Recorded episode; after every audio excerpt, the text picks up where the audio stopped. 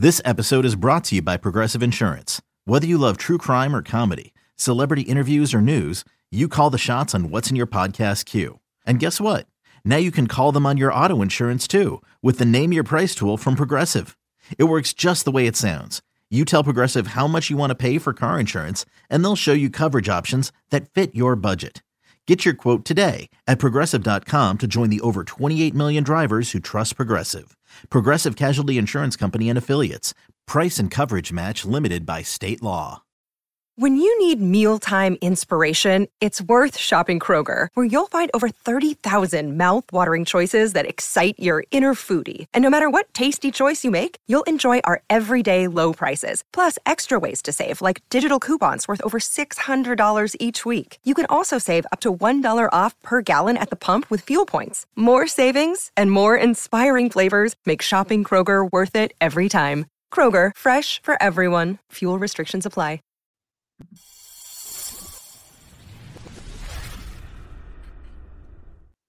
All right, guys, this is where Spencer and I usually do the Michigan panic meter. We assess what is Ohio State's panic. We should call it the college football, the college football panic meter. I, I, uh, yeah. After that last point, segment, there's a lot of different panics we can get to, but this week, because neither of our panic has changed, we're gonna keep it where they are, and we're gonna go to what I think is a a, a big nuts moment from Oregon head coach Dan Lanning. Um, he is quoted as saying he thinks that the Big Ten will need to adjust to Oregon more than Oregon will need to adjust to the Big Ten. And uh, he also took a shot at the ACC and the Big Ten by keeping them out of the elite conversation. Um, I really like Dan Lanning. I think he's a hell of a coach. I think he's young, charismatic. I think he seems to be a, I mean, just a guy who can kind of handle what the job has become equal parts yeah. Fundraising, putting them on the, t- you know, like getting people riled up and also doing the actual football work. So I love the guy. I love that he's saying this. I think he is out of his ever loving mind. Like uh, to, to assume that there isn't going to be some sort of a transitional moment for Oregon, Washington, UCLA, and, and USC is is funny. I think Oregon is best positioned to step yeah. right in and have real success in the Big Ten. But like to say, I think the Big Ten has to adjust to us.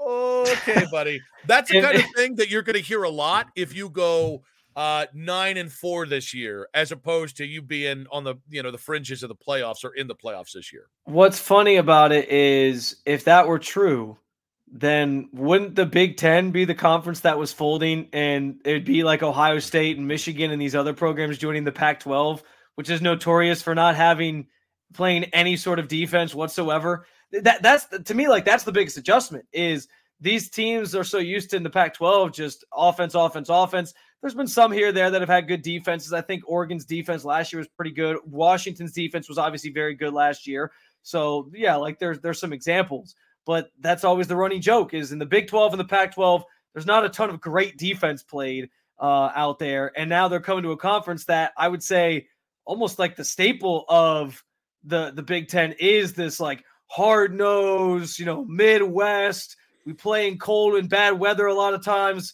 defenses that are out there, which is why Ohio State almost fits fits the billing more of like what an Oregon team has been in recent years because they've been all about the offense and their defense is kind of taking a step back. Now, next year, with all the guys coming back, we think the defense is going to be superb. But that's what I think is interesting about it. Like, on some level, yes, there's probably some philosophical offensive things that Oregon does that teams are going to struggle with. But I can't wait to see Dan Lanning when he comes out of a dogfight of a game against Iowa and they have to eke out like a 24 to uh, I'm giving I'm giving Iowa too much credit if I'm going to let them score 16 points. Tw- like a like a 21-10 win over Iowa and he's like, "Yeah, you know, that Iowa defense is just real tough." Like, "Yeah, that's the Big 10. You got to get yourself a defense now." Well, I just I there's a part of me. Listen, I don't assume that any one of those four teams from the Pac-12 are, are going to struggle. I, I I do think UCLA's in a rough spot, especially if Chip Kelly goes back to the NFL. I think Washington's in an interesting spot because you changed over head coaches at maybe the worst possible spot Yeah, with they're Washington. going to take a step back, I think, for sure. But like USC, I don't know. I mean, it's a really important year for USC, and they've got a lot of talent. They just haven't had results. With Oregon, like I, there's a part of me that's like, you know, like oh, I think Ohio State's going to be fine either way because Oh, I think Ohio State. Ohio, no, I'm not worried about Ohio State at all. I think Michigan is such a perfect Big Ten build with how they can push teams around in the trenches. I think Michigan's Michigan's going to be fine.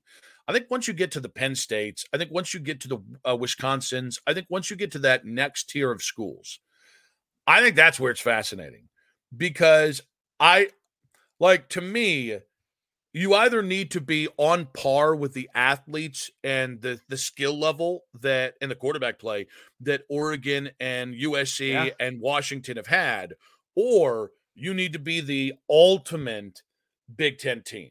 And there are a lot of teams trying to go the Big Ten path. Rutgers, obviously, with Greg Schiano. well, I think Um, resource wise, a lot of these teams have to.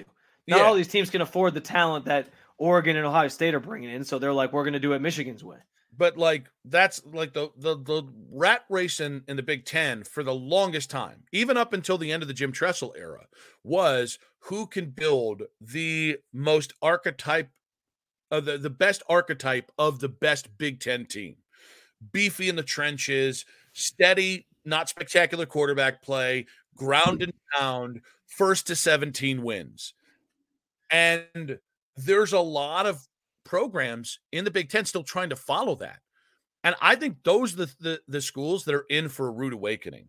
Teams that aren't trying to to build their own mold. Instead, it's like, all right, Iowa, I gotta beat Michigan. I gotta get bigger, more physical, that kind of stuff. Um, I don't know about Nebraska because they finally went and actually got a real quarterback, but Rutgers is another name. Like I think Illinois with Bielema. Like they've been building these programs this one way, and now I think there's going to be a bit of culture shock. I think there could be reverse culture shock. Like, I don't think it's going to be the prettiest thing for all four teams, but like, you know, I just think it's really fascinating. I don't assume anything's going to happen, but I think it's going to be a really fun college football season, specifically in the Big Ten, because I think it is going to be more competitive. And I think the first three or four years those schools are in, I think you're just going to kind of see some blending of those two Yeah. styles where it's just not going to be as simple as, hey, if I build the third best iteration of what a Big Ten team has looked like the last 50 years, I'm then going to be the third best team in the Big Ten. And I think it'll be fascinating to see how the Big Ten reacts to that and how programs react to that. And and inevitably, which style ends up we, five years from now, 10 years from now, whether Big Ten football ends up looking more like the SEC or whether it continues to mimic Yeah. this this Big Ten trend that it's been Well, on. let's be honest. If if Oregon joining the Big Ten allow or forces Iowa to actually put together a competent offense, then we all win, right? All of us win from that because nobody enjoyed watching Iowa football games, even if it was just for your team. If you were just tuning in to watch your team play Iowa, like Michigan fans had to watch Iowa in the Big Ten championship game a couple years in a row now. Nobody enjoyed those games. They were There's they were a couple terrible. masochists who enjoyed it. There, there are a couple people who enjoyed it, but they, they're like in leather and they have you know collars that say "daddy." yeah, yeah. Uh, some of them are called mistress. Like, just realize there are people who enjoy it, just not most. They're people. watching that game on their knees while saying, "Yes, ma'am, I'd like another." I probably should stop because I will keep going, and that probably isn't good for the state of this podcast. But from Dan Lanning comments to an outgoing Big Ten uh, coach's comments, Jim Harbaugh uh, was introduced to the LA media yesterday in what was, I think, he's going to be the greatest gift to, to the NFL media because that dude Oh. cannot say, Dude, thing, cannot stop himself from saying things that are billboard material. well, yeah, uh, like even listening to the press conference yesterday, like he would start the answer to a question and just go off on this tangent that had nothing to do with what he was talking about. And then he, somebody asked him if he was an LA guy, and he went on a tangent about how he's trying to take his RV to an RV park and before they like really start diving into like the draft and all this stuff and everything. He's trying to spend like a week down in an RV park and just get himself, you know, one with nature basically for a week before he like really dives into things. I was like, dude, this guy is the gift that keeps on giving. But to your point, uh, he was asked a question about just the state of Michigan as he leaves it behind, and this was his response. Sherrone uh, is the right man for the job. Nobody else. That's the guy, and they got it right. And uh, and things are see, they're, we're top rated team right now, top five team. I, I still think of it as one. You know, the Chargers and the Michigan Wolverines, like one team. So in, in, a, in a great place, in a great place. That um, much like when players, you know, leave the university to go on to the uh, to the pros. You know, there's a there's a passing of the baton that takes place, uh, and you see J.J. Lee, but then I see uh, Jayden Denegal, uh, Alex Orji. I mean, next day they're they're on that that field, they're throwing with with receivers, uh, and there's an excitement there. I've been involved in that as a player when when the quarterback ahead of me left or graduated, and it's the same for for coaches. I mean I've been talking to Sherrone. He's on, I mean, the guy is on, on fire right now. He's working recruiting and coaches like Jesse Minter. I mean, he's a, he's a tremendous coach. We're going through a process right now. Ben Herbert, I can't confirm that he's going to be, going to be a Charger. And, uh, I love the, the passing of the baton was there to Justin Tress. Jay Tress hugged it out and right there in the, right there in the blue M, right in the middle of the, uh, of the weight room. So, uh, in great hands and um, yeah, always gonna always gonna be a loyal Wolverine. Sherrone. Uh, I gotta say, if I was in LA, I would be playing excerpts of his answers, and I would find some way to like um uh, like basically just some like Jeopardy music. I, there'd be I would find some music to put with it. Start playing like them out like at the Oscars. No, just like just in, like it's just a storybook. That's what it is. The man is just creating his own mythology as he goes. I think it's gonna be fun. Here's Can my I... one. Here's my one point on the Sherrone Moore thing. Um, I have no doubt. I actually I'm hopeful that Sherrone can keep Michigan at this level because I think it's more interesting for Ohio State.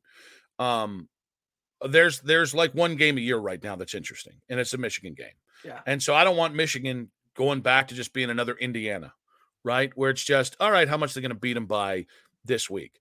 What I would say is, I think Michigan's obsession with money and and paying coaches is pretty embarrassing. You know, they docked Jim Harbaugh three years ago. I I I have not gotten over that. I'm not even Jim Harbaugh, but paying Sherrone Moore five and a half million dollars a year when there were coaches in college football when you were going to pay Jim Harbaugh $11 million a year to stay or somewhere in that range. I actually think it's disrespectful. I think it, I think there's number there's one thing in college football that shows the respect you have or the buy-in you have on your coach. And that one thing is how much do you pay him? 5.5 million dollars a year for Sherrone Moore shows you that they're treating him like a first-time coach. That shows you that all well, this, he's the right guy handing off the baton. No, they're using this as an opportunity to save money. And I don't think that's the kind of thing that instills confidence in college football. I think it was pretty laughable considering that Sherrone Moore was the guy that went 3 and 0 down the stretch and stabilized your program and helped you that, that helped you make sure it didn't fall apart. Well, let's be honest here too. It's it's almost a we've talked about it. It's different when you're the guy. So Sherrone Moore still has a lot to prove in that regard. And so, like, yeah, the money's what the money is, and I get what you're saying. I, I also think though, too, like, were they really going to pour a bunch of money into a guy who hasn't proven quite that much yet? And that in a year from now they could be actually firing if things really go to shit like in in in in, in one year. I don't think it will, but it, you know, like they they know that they need like an easy out if he's not the guy. I think right now Sherrone Moore was the path of least resistance because you were trying to kind of keep the program together. You played so late into the season that a lot of these sort of coaching searches that already sorted themselves out. You weren't going to necessarily get like one of the top notch guys or whatever. So I don't know. I, I I think it's it's kind of just the situation that they're in right now. And if we're talking about Sherrone Moore maybe not being long for that job, I get why they did it that way. I just want to know can Jim Harbaugh leave? Like, can he really say he dropped a bomb at the end of that? Like, I will always be a loyal Wolverine. Can you say that as you're as you're walking out the door? Like I feel like you got to give it some room to breathe here before you start going back to the well, I'm a loyal Wolverine through and through. Like, dude, you just stabbed them all in the back. Not stabbed them in the back. It's not fair. But you just like walked out on them, and then it's like you're. Oh yeah, I'm still loyal to my wife. I lo- I, I still love her. She's still the love of my life. But uh, but yeah, I'm, I'm with this. Did, I'm did, with this person now. Did you leave your wife with a national championship ring? Because that's that's I, where we left her with an engagement ring and a wedding ring. Yeah, I'm gonna leave you with uh with a ten million dollar house, oh, five hundred so, million dollars. So an engagement, a, a, wedding ring is enough. Is enough of a is enough of a um, is enough no, to prove just, your loyalty. I'm just, I'm just saying, like I'll try to um, tell that to my wife and see how she takes it. When you win the first national championship in 25 years, I think you get to say, "I'm a loyal Wolverine." I, I listen. I think Jim was loyal. I think you're just being a dick, and I thought like it. No, I enjoy. No, no. You know, I love pettiness. I'm not. I, I, think you're just. This isn't even me being petty. Bit. I'm just thinking from the perspective of a Michigan fan. Is that really what you want to hear right now? Yes, like, yes. I'll always don't, be a loyal Wolverine as you're walking out the door. Don't condone like, the Michigan save, panic. Don't condone the that, Michigan panic about losing four assistants.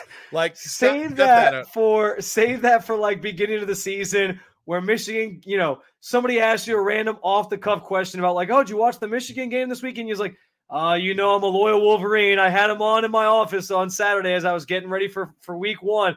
That's when you say that. You don't say it a week after you decided, yeah, I'm out of here. See ya. And Michigan fans are left in a panic because they they lost Jim Harbaugh. I think you say it when you drop the mic by winning a national championship, probably leaving with a first round quarterback and and have the program at its highest level since the the last like 3 or 4 years of Lloyd Carr. So I I love what you're doing. I love the pettiness, but I think you're just being a petty Ohio State fan. All right, guys. Uh, make sure to follow the show Apple, Spotify, 923thefan.com, the free Audacy app, wherever you get your podcast. Make sure to give us a, a subscription on the 923 The Fan YouTube channel and make sure to leave your comments both on our uh, social handles and on the 923 The Fan YouTube channel. That does it for today. We'll be back next week. Follow Sons of the Shoe. Go Bucks.